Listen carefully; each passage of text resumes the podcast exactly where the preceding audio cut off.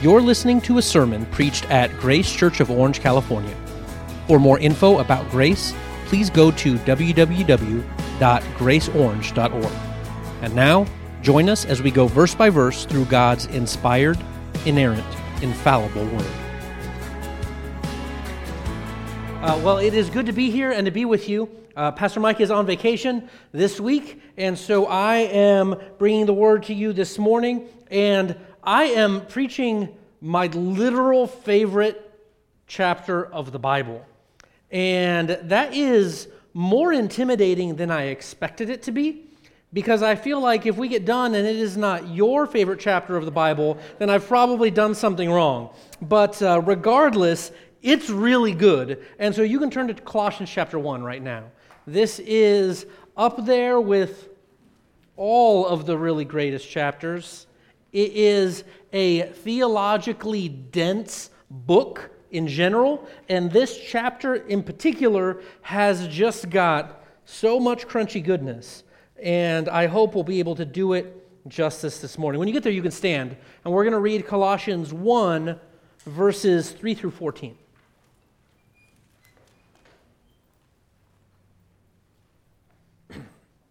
We always thank God, the Father of our Lord Jesus Christ, when we pray for you, since we heard of your faith of Christ Jesus and the love that you have for all the saints, because of the hope laid up for you in heaven. Of this you have heard before in the word of truth, the gospel, which has come to you, as indeed in the whole world it is bearing fruit and increasing, as it also does among you since the day you heard it and understood the grace of God in truth, just as you learned it from Epaphras, our beloved fellow servant. He is a faithful minister of Christ on your behalf and has made known to us your love in the Spirit. And so, from the day we heard, we have not ceased to pray for you, asking that you may be filled with the knowledge of His will in all spiritual wisdom and understanding, so as to walk in a manner worthy of the Lord, fully pleasing Him bearing fruit in every good work, and increasing in the knowledge of God. May you be strengthened with all power, according to his glorious might, for all endurance and patience with joy, giving thanks to the Father who has qualified you to share in the inheritance of the saints in light. He has delivered us from the domain of darkness and transferred us to the kingdom of his beloved Son in whom we have redemption, the forgiveness of sins. Father, thank you so much for your word and what it tells us about you and about Christ and about what it means to follow after him. We pray that you would uh, enlighten our hearts this morning as we, as we see your word and that we would glorify you more um, as we are conformed to the image of Christ. We love you and pray this in your name. Amen. You may be seated. Paul is writing a letter to the Colossian church, and this is a church that he had never been to. He did not found this church. He had never visited. It was actually Epaphras, who you see a few verses down, who had started the church. And so he's writing to a group of individuals that he has, he's never met. He has no relationship with them. In fact, all that's happened is that he has heard from Epaphras what the Colossian church is like. And so he's writing for two purposes. He's trying to encourage them and build them up in their faith, and also there is the beginnings of a heresy that is starting to spread in the area, and he's trying to combat that before it takes over the church. And the details of that heresy we'll get to a little bit further down, but the whole of our passage takes the form of Paul explaining his prayer life. And it's really interesting because the main point of this is, is not really to talk about prayer, but you can't really, you can't help but get a sense of what Paul's prayer life is like as you read it. He starts off saying, We always thank God, the Father of our Lord Jesus Christ, when we pray for you. And later on in verse 9, he says, From the day we heard, we have not ceased to pray for you. And so Paul is trying to make very clear at two different points that he is praying for this church all the time. Always. Without ceasing, he is, he is praying on their behalf. And I don't know how many times you have heard someone else talk, heard the, the story of someone coming to faith, and you thought to yourself, oh, I'm going to pray for them. And you prayed for them in any way that could at all be described as without ceasing. You've, we, have a, we have a very frequent parade of missionaries and different people who are up here on the stage, and you might hear about things that are happening on the other side of the world. And a lot of times it's really easy to be like, oh, that's nice, or oh, I praise God, even. Or maybe you even pray for them right now. You know, God, I, I pray for that missionary. But Paul, with people he has never met, is praying for them all the time. He is thankful for them, and he is asking God for something for them. And that's, that's really how our outline is going to go today as we go through the text. Paul is explaining what he knows to be true about the Colossian church and what he asks would be true about the Colossian church, what he wants for them. So, what he knows to be true and what he wants to be true for the Colossian church so that they would honor God in all that they do. And, and ultimately, it's for us also that we would honor God in all that we do. So, what does Paul know to be true? He explains it right at the beginning. We thank God, the Father of our Lord Jesus Christ, when we pray for you, since we heard in your, of your faith in Christ Jesus and the love that you have for all the saints because of the hope laid up for you in heaven. He gives three things, and these things, these three things go together a lot in Scripture. They have faith in Jesus Christ, they have love for the saints, and they have hope in heaven. Faith, love, hope.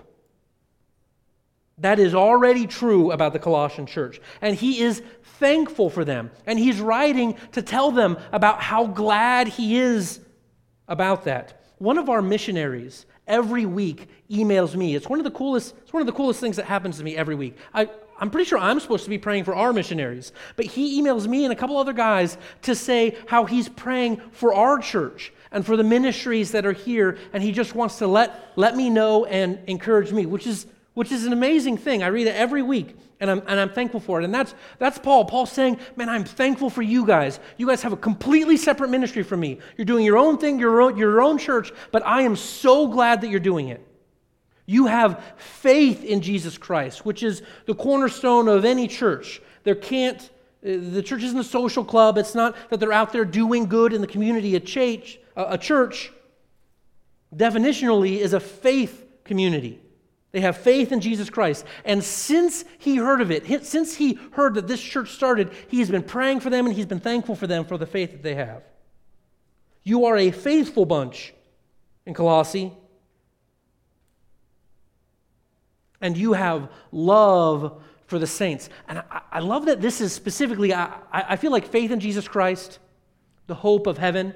If we were talking about what Christianity 101 is, probably all of you would name that heaven, faith, right? This is very good. Those are good things. But love, not for God, though obviously part of the Christian faith is love for God, but love for God's people is specifically what Paul states as just being a, a, totally normal and baseline part of Christianity. We know that you have faith in Christ and that you love the saints. You love the church. You love the people of God, and that love has an, has an outward expression where you're trying to show love. It's, it's, that's not an optional thing, that's not something that you grow into. Faith, by its very definition, starts with a love for the church.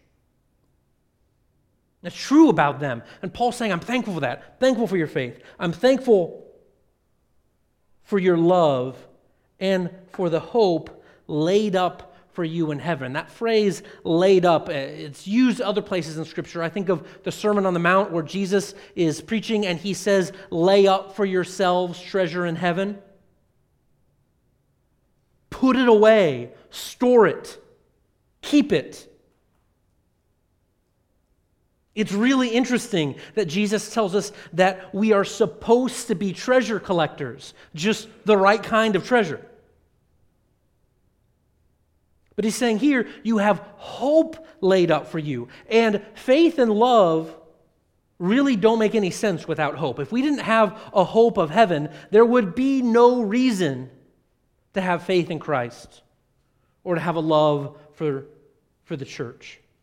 It only works if there is something beyond this world that we're going to be a part of. And, and so we have a hope in heaven. 2 Timothy 4 8 says, Henceforth there is laid up for me the crown of righteousness, which the Lord, the righteous judge, will award me on that day, and not only to me, but also to all who have loved his appearing.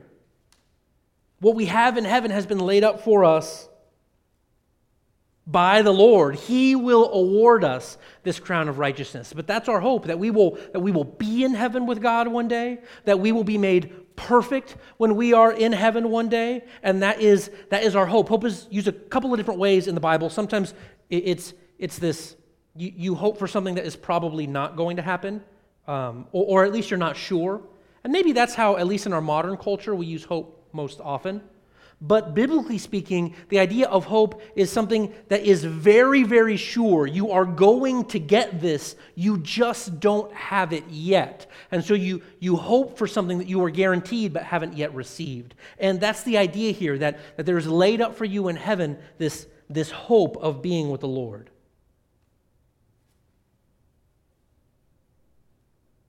And Paul's trying to encourage them. He's trying to thank them. I'm thankful for all of those things ever since I heard of it. And then we get this mini sort of explanation of, of the history of the church, of the Colossian church. In the middle of verse 5, of this you have heard before in the word of truth, the gospel, which has come to you as indeed in the whole world that is bearing fruit and increasing. And so there's, there's this thing called the gospel, and it came to you, but it's also kind of been going out to the entire world. It's going everywhere, and it's increasing, it's becoming more popular, it's bearing fruit, and it's doing what it is supposed to be doing saving people and conforming them to the image of Christ, and we know that it's happened here. I was reading this week about the origins of coffee.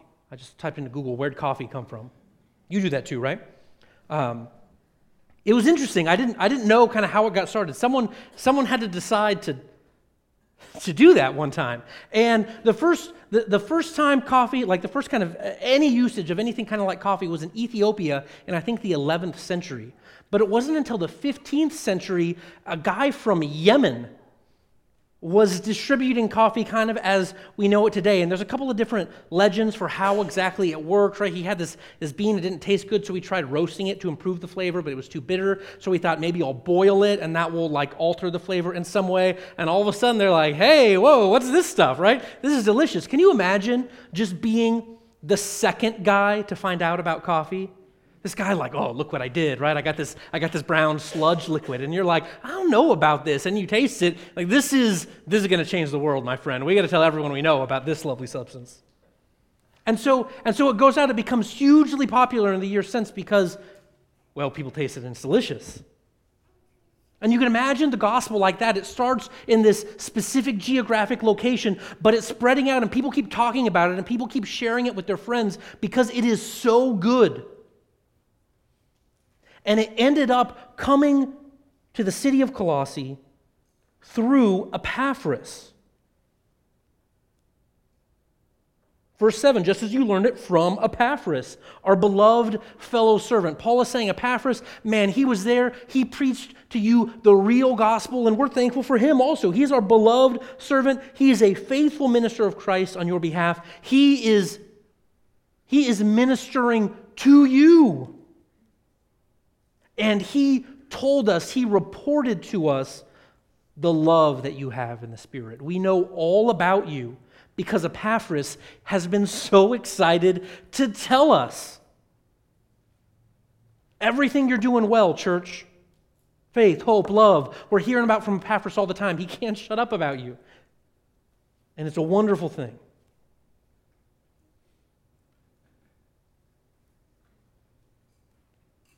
That is what he knows to be true about the church. They have faith in Christ, love for the saints, hope in heaven. But then we get to verse 9. This is where we're going to spend the majority of our time today. Because he continues on in prayer. He sort of reboots his prayer in verse 9. We're, we're, we're still talking about what I'm praying for, church, but it's, it's going to take on a little different flavor. Before, I'm praying and thanking God for you. Now, let me tell you what I want for you. Let me tell you, let me tell you what I'm praying on your behalf would be true. What he knows to be true, what he asks would be true. So the day we heard, we've not ceased to pray for you, asking that you may be filled with the knowledge of his will and all spiritual wisdom and understanding. I told you that there was some heresy, some false teaching going around in the area. And it was, it was kind of unique. In, uh, close to the area of, of Colossae, there was, there was eventually going to be a heresy called Gnosticism. And you may have heard of it, though if you forgot exactly what it is, I'd forgive you. Gnosticism, basically, it, it, means, it means a few different things, but ultimately, what you need in order to be saved is this, this secret knowledge that is imparted to you after you have faith. And so the words of the apostles and the words that we have of Scripture aren't enough to save you. You need this extra knowledge, and specifically this extra hidden knowledge. And that was uh, some of the basics of Gnosticism. Gnosticism proper didn't really start until about a century later, but some of the problems here are very, very similar. And the Church of Colossae was, was kind of interesting because they actually combined a few different heresies. It was sort of a, a choose your own adventure of paganism because they also combined it with asceticism, we know, which is, uh, which is severe treatment of your body, like in order to show God how much you care about him. And so they would beat themselves or whip themselves in order to try and demonstrate their faithfulness, which is unbiblical, as it turns out. And so both of those things together, Paul's going to deal with at different times. But it's interesting. So when Paul talks about knowledge in Colossians, your ears should sort of perk up like, okay, this is important. And what's interesting here, he's praying not that they wouldn't be filled with knowledge. The point is, you know, you got to get as far away from this, this, you know, beginnings of Gnosticism as you can. So no knowledge. Just don't know anything. There's no secret knowledge. No, no, no, no. He says, be filled with knowledge, but be filled with the right kind of knowledge. Knowledge of God's will. Knowledge that has spiritual wisdom and understanding. You need to have biblical knowledge, knowledge that comes from the Lord. And there's not some secret way to get it, it's what the apostles have been teaching. It's the truth that's been revealed in Scripture. Be filled with knowledge, he says, and there's a purpose. Why be filled with knowledge? What is the point of what Paul is trying to do? I'm praying, be filled with knowledge. Why? Verse 10 so as to walk in a manner worthy of the Lord, fully pleasing him. What a thing to pray for someone else. Think about this. Think about what you pray for others the people you like best in the entire world your kids, your grandkids, your spouse, your parents, good friends, whoever. Who do you really love? My guess is, and this is just how a lot of prayers go, you end up focusing on these very specific things. Help this person with this thing or that thing or some other thing. This is, this is astoundingly general. Colossian church, every single thing that you do we want to please God. Fully please the Lord. How often do you pray that for yourself, let alone for someone else? Every single thing.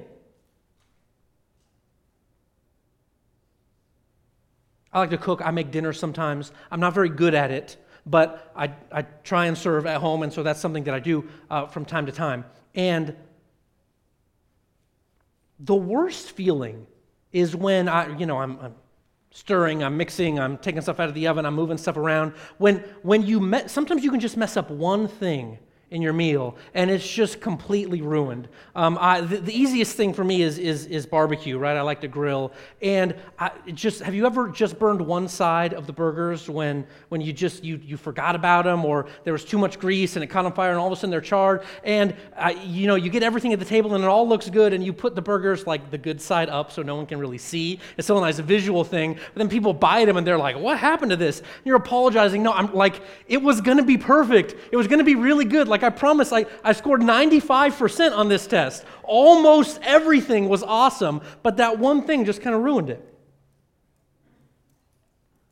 That's how our Christian life works sometimes, right? We do, maybe we do a lot of things well. But obviously there are some things that we can improve on, and yet what is what Paul is praying is that the church would walk in a manner worthy of the Lord. And these, these, are, these are synonymous phrases that, that you would fully please Him, that every single thing that you do would be pleasing to the Lord, that there would be not a single thing outside of that, everything, no matter what, honoring to God. That is an intimidating challenge.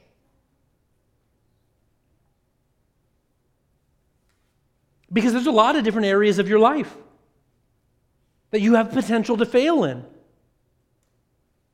Some of them are obviously spiritual, and some of them are just how you live your life from day to day. If you think about your prayer life, your relationship with the Lord, the way you treat others, if you think about the way you love your spouse or the time you spend with your children, how hard you work at your job, think about the things you look on on your computer, the amount of time you spend doing leisure activities, the way you handle your finances, the way you treat those you disagree with, what you type to people online.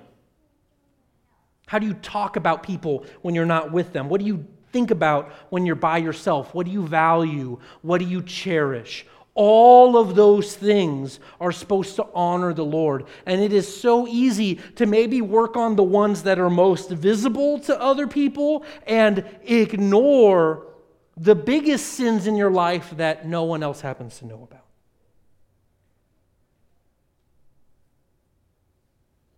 Every single aspect of your life is meant to bring glory to God.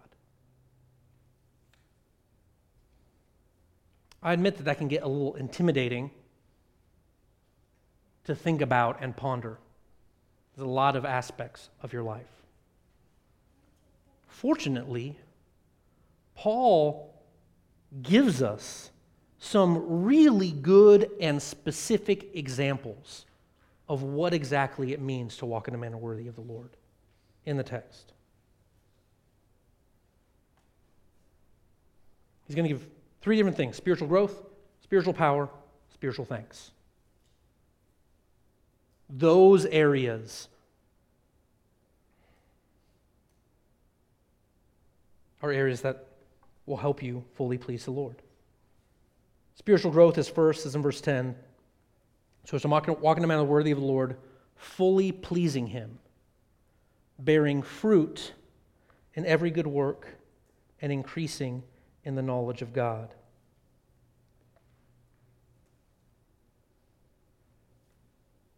Those two things together bearing fruit in every good work and increasing in the knowledge of God.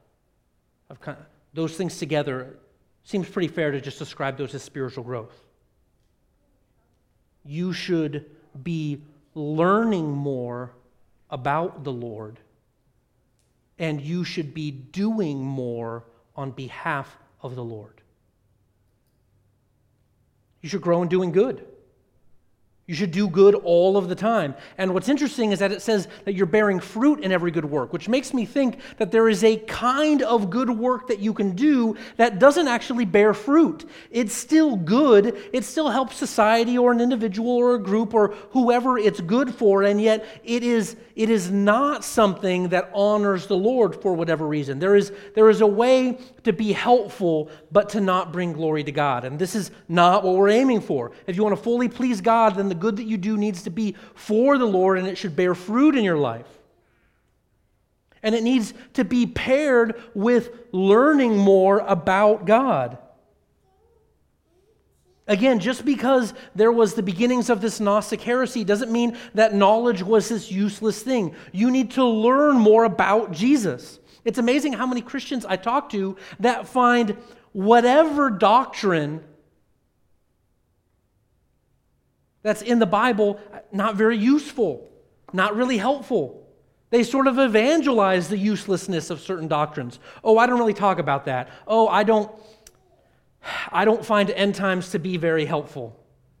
Despite the fact that there's like an entire book of the Bible about end times. It seems like God cares about us knowing that. If you can't find an applicable a way to apply that, that's probably on you. But he's saying this is part of spiritual growth. You need to be increasing in knowledge. You don't, you don't hit a certain level of knowledge and now, well, now I don't need to know anymore. I know the basics of Christianity. I know all that I need. No, no, no. You should be increasing all the time what it means to grow in the Lord. And when you learn more, it should inspire you to do more. And when you do more, it should inspire you to learn more. And it kind of goes in a circle, and it's this amazing thing. You should be growing in both of those things. If you love to learn, maybe it's time to get out and do and work for the Lord and for others. And if you are only doing and never learning, maybe it's time to sit down and read and meditate on God's Word. So that you would increase in knowledge.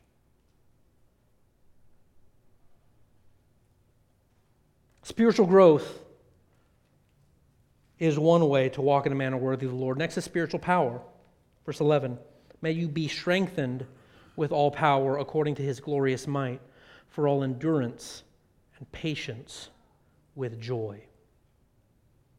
You're supposed to have strength, but not run of the mill human strength, not whatever kind of strength of, you know, will that you can muster up for yourself. You're supposed to be empowered with the might of God to accomplish all that you need.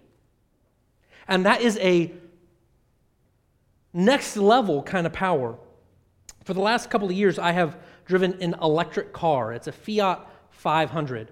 And electric cars, especially Fiats, are not particularly known for their power. It's, it's, it's a glorified golf cart.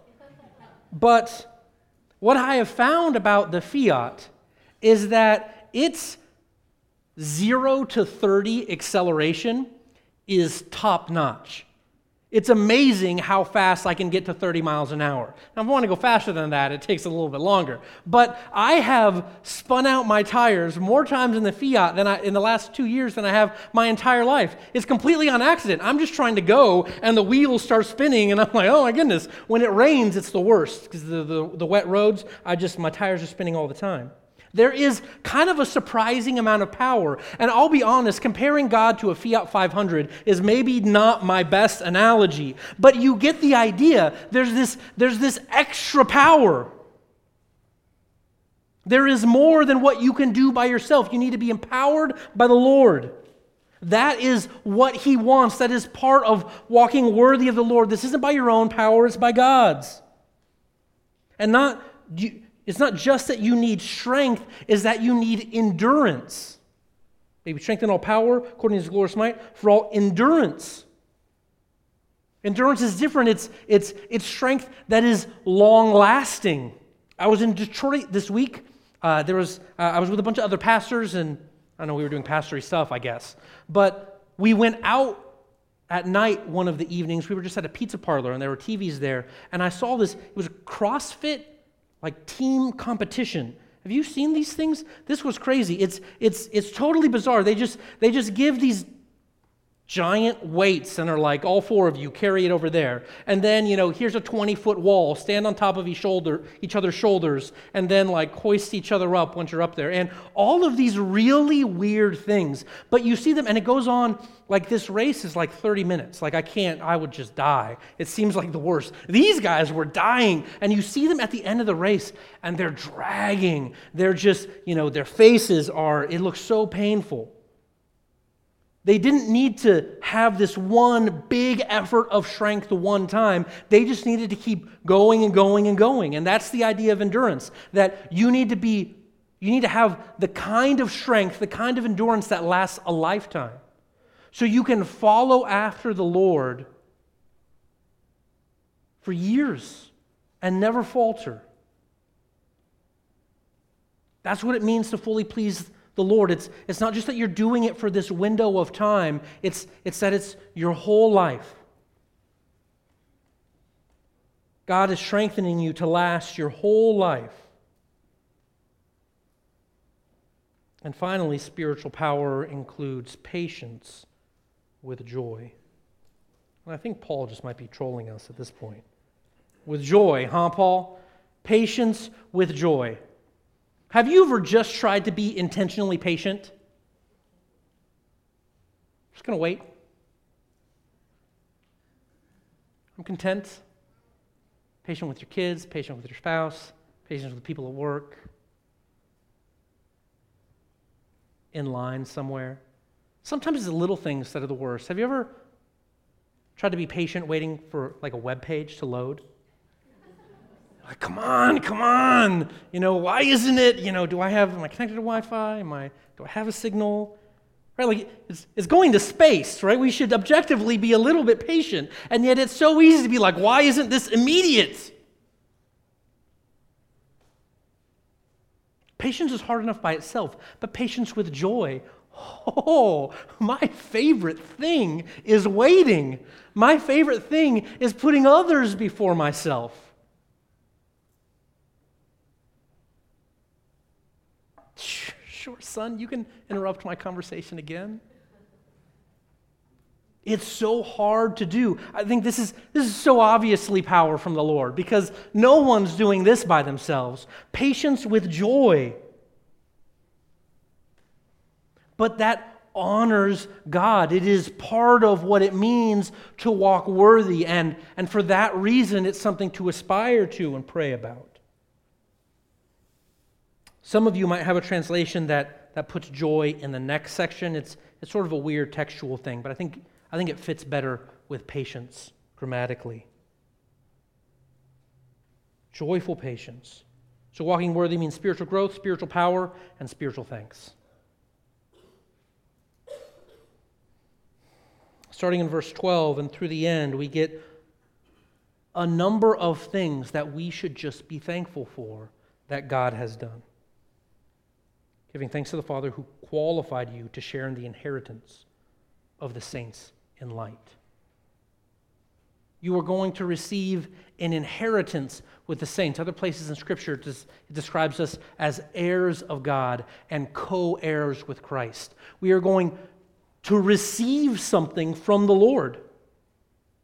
And it is it's really easy to think of that as some unspiritual thing. Like we shouldn't we shouldn't be doing this for the reward. And yet the Bible specifically brings up our reward as something that we should be thankful for. You should want whatever is in heaven. And it is okay if it motivates you to right action before God. In fact, that is exactly what it's intended to do. You have an inheritance that God has qualified you for. You weren't qualified. There wasn't something about you that God was like, oh, this guy deserves this, right? It was all the Lord's doing. I don't know if you've ever tried to apply for some kind of loan or something that you were not qualified for house, car, I don't know.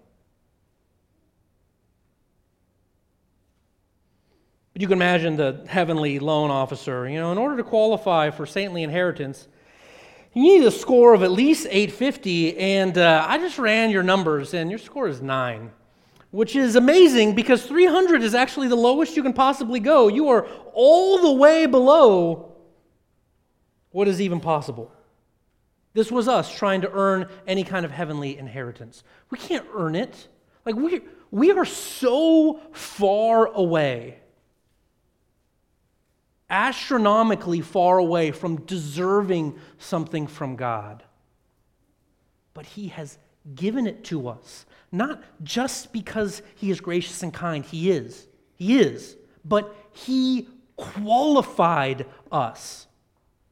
The point isn't that we didn't deserve it, but He gave it to us anyway. He, we didn't deserve it, and so He made us deserve it. He qualified us by covering our sins by the blood of Christ.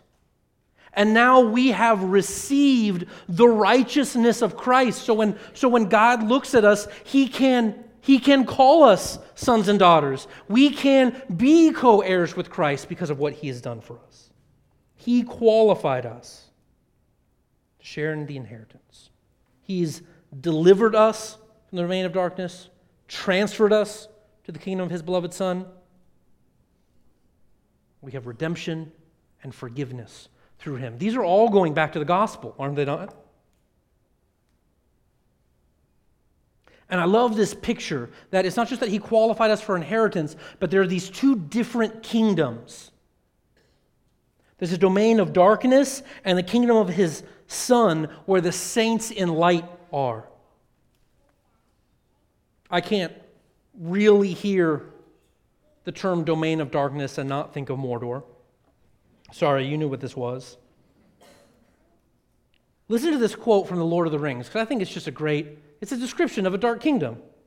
The gasping pools were choked with ash and crawling muds, sickly white and gray, as if the mountains had vomited the filth of their entrails upon the lands about high mounds of crushed and powdered rock, great cones of earth, fire blasted and poison stained, stood like an obscene graveyard in endless rows, slowly revealed in the reluctant light. What is even second place for dark domains from an earthly perspective other than Mordor? I mean, Mordor's made up, so I guess that's a bad question, but you get the idea. It's a dark kingdom.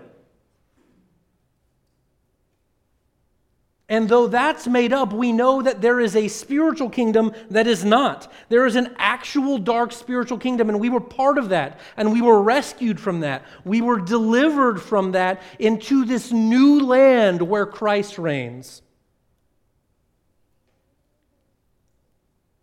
I, I was in Detroit this week. I, I think I mentioned that. And I got off the plane and I actually wasn't in Detroit. I was in Chelsea, which is about 45 minutes away. And so I got a nice car ride from Detroit through the Michigan countryside. And I was in awe the entire way of the trees.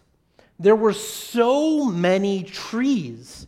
And we have, like, we have trees, but they lack one, a wildness, but two, a density. You could literally not see through the trees. I had no idea what was on like what was surrounding the freeway. There's just there's just huge clusters. And i i kept thinking like what can like can i just like get out and walk through these? Like would i get lost? Like no one would have any idea where i was. I was just wandering around the michigan countryside.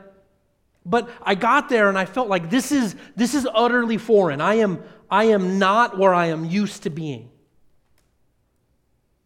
and this kingdom that we're being transferred into is nothing like where we came from. It is a kingdom of light where Jesus Christ reigns. And the reason we can be there is because we have been redeemed and forgiven by the blood of Christ. And all of these things qualified, transferred, redeemed, forgiven. These are things that we should be thankful for. And this is what Paul is praying for the church. Be thankful for this stuff. Think about what Christ has done and be glad and thank Him. And so, this is the point. This is the point where I ask you Are you walking worthy of the Lord? Are you fully pleasing Him?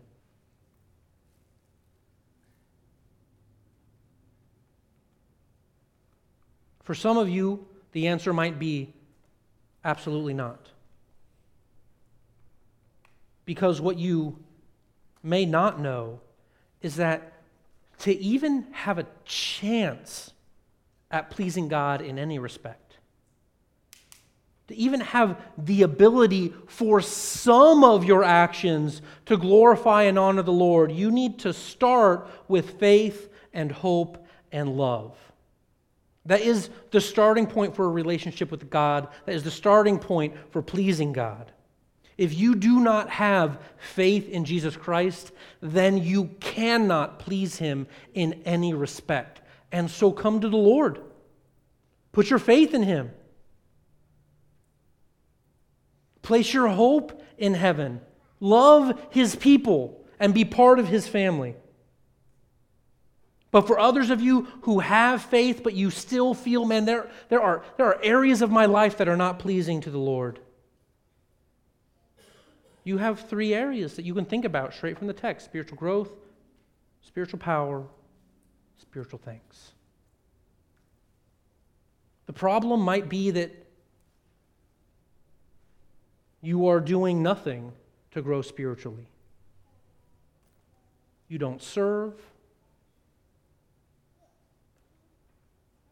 You're not working hard. You're not doing for others. You neglect God's word. Or you read it so fast as just like something to do when you never meditate on it and think about it. And so you lack spiritual growth. And if that's you, pray. Pray and ask God that you would begin to grow spiritually and then get to work doing for others and saturating yourself in His Word. But ask that you would grow spiritually. Some of you might lack spiritual power.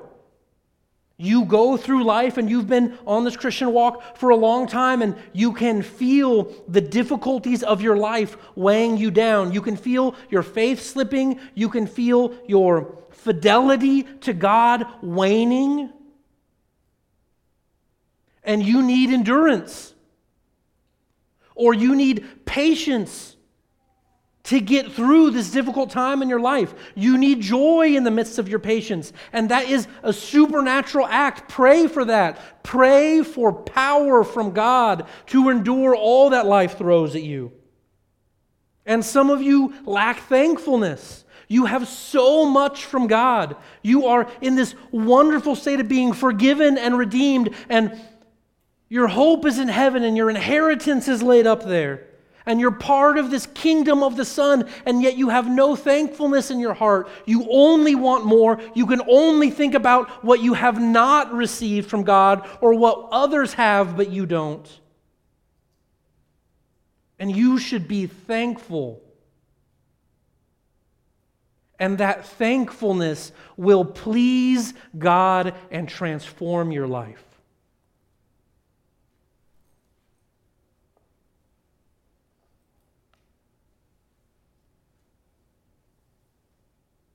I hope that as a church, we take, we take these things seriously. And I want to remind you one more time about the nature of Paul's prayer. Probably all of you are thinking, yeah, I should start praying about all of that stuff for me. But Paul was praying about it for others. Pray for our church that we, as a church body would walk in a manner worthy of the Lord, fully pleasing Him. Let's pray. God, thank you for your word. Thank you for what it tells us about walking in a manner worthy of you and fully pleasing you. And I pray that we would do that, that we would care about it, that we would pray always and without ceasing that our church would be following after you like that, not only for ourselves personally, but as a collective church body. I pray that we would, that we would care about pleasing you in every respect. God, give us spiritual growth, spiritual power, and spiritual thanks. And be glorified through us, we pray. In your name. Amen.